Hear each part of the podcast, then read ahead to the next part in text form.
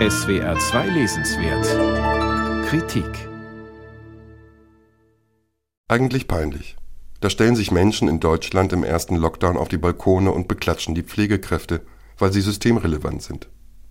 Doch der Arbeitsalltag in der Gesundheitsversorgung ist gelinde gesagt grauenhaft, auch ohne Pandemie, und zwar seit langem.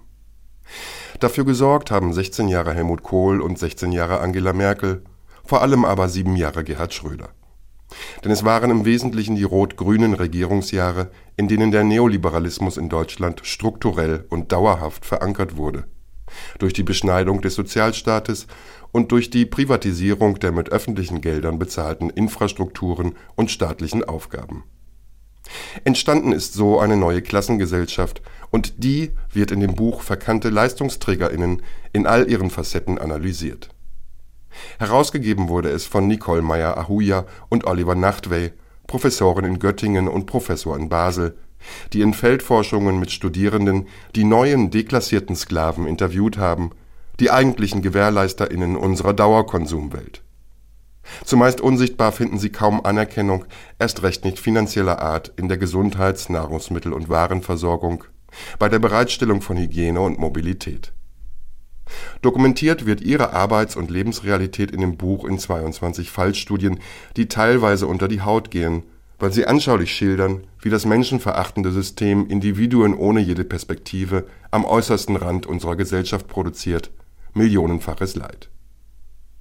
Unser Wohlfühlkapitalismus basiert auf der strukturell verankerten Ausbeutung einer neuen entrechteten Unterklasse.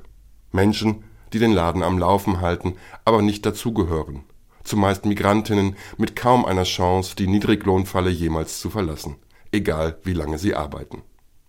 Bezahlt werden sie weit unter dem Mindestlohn für bis zu 80 Stunden die Woche und verdienen doch kaum genug zum Überleben. Dabei verüben sie unter höchst gesundheitsschädlichen und risikoreichen Bedingungen Schwerstarbeit. Im Gegenzug werden sie krank, gering geschätzt, oftmals verachtet. Es sind die anschaulichen Lebensberichte in der ersten Person, die das Buch so wertvoll machen. Simone etwa, Objektleiterin in der Reinigungsbranche. Sie hat Papiere anders als 89 Prozent der in der Reinigung Tätigen, zumeist Migrantinnen. Eine Million Menschen sind das in Deutschland. 200.000 Arbeitsplätze mehr als in der Autoindustrie. Oder Nadim aus Marokko, der nachts eine Fastfood-Filiale säubert. Für drei Euro die Stunde. Rot-Grün hat Anfang der 2000er Jahre die Weichen für seinen Job gestellt. Kettenverträge, Leiharbeit und kaum Kontrolle der illegalen Beschäftigung. Bevor Angela Merkel vermeintlich großherzig die Grenzen für Flüchtlinge öffnen ließ, funkte die Wirtschaft, dass in den nächsten Jahren fünf Millionen Arbeitskräfte im Niedriglohnbereich benötigt würden. Zymrüt ist eine von ihnen. Oder Hassim, der in der Fleischverarbeitung tätig ist, wo sich trotz Corona-Aufmerksamkeit kaum etwas geändert hat. Ebenso wenig wie in der Landwirtschaft. Oder Ulla, die von der systematischen Unterversorgung in einem rein auf Profit ausgerichteten Gesundheitssystem berichtet, das buchstäblich über Leichen geht. Nein, diese Arbeitsverhältnisse sind kein Versehen, sie sind bewusst herbeigeführt. Das wird bei der Lektüre der Analysen und Berichte sehr deutlich. Unser Klassensystem ist kein Unfall, unser aller Wohlstand beruht darauf. Dass gleichwohl die Menschen aus der neuen Unterklasse dabei sind, sich zu organisieren und für ihre Rechte zu kämpfen, zeigen die Interviews in dem Band ebenso deutlich. Auch das ist ein großer Verdienst der Verfassenden und Herausgebenden.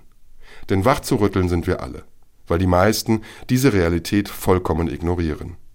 Die neuen Sklaven haben keine Lobby, keine Fürsprecher, aber ohne sie würde unser Land zusammenbrechen.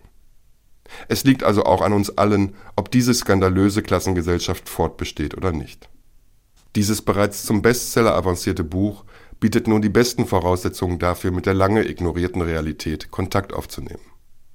Nicole Meyer-Ahuja und Oliver Nachtwey, verkannte LeistungsträgerInnen, Berichte aus der Klassengesellschaft, Surkamp Verlag, 567 Seiten, 22 Euro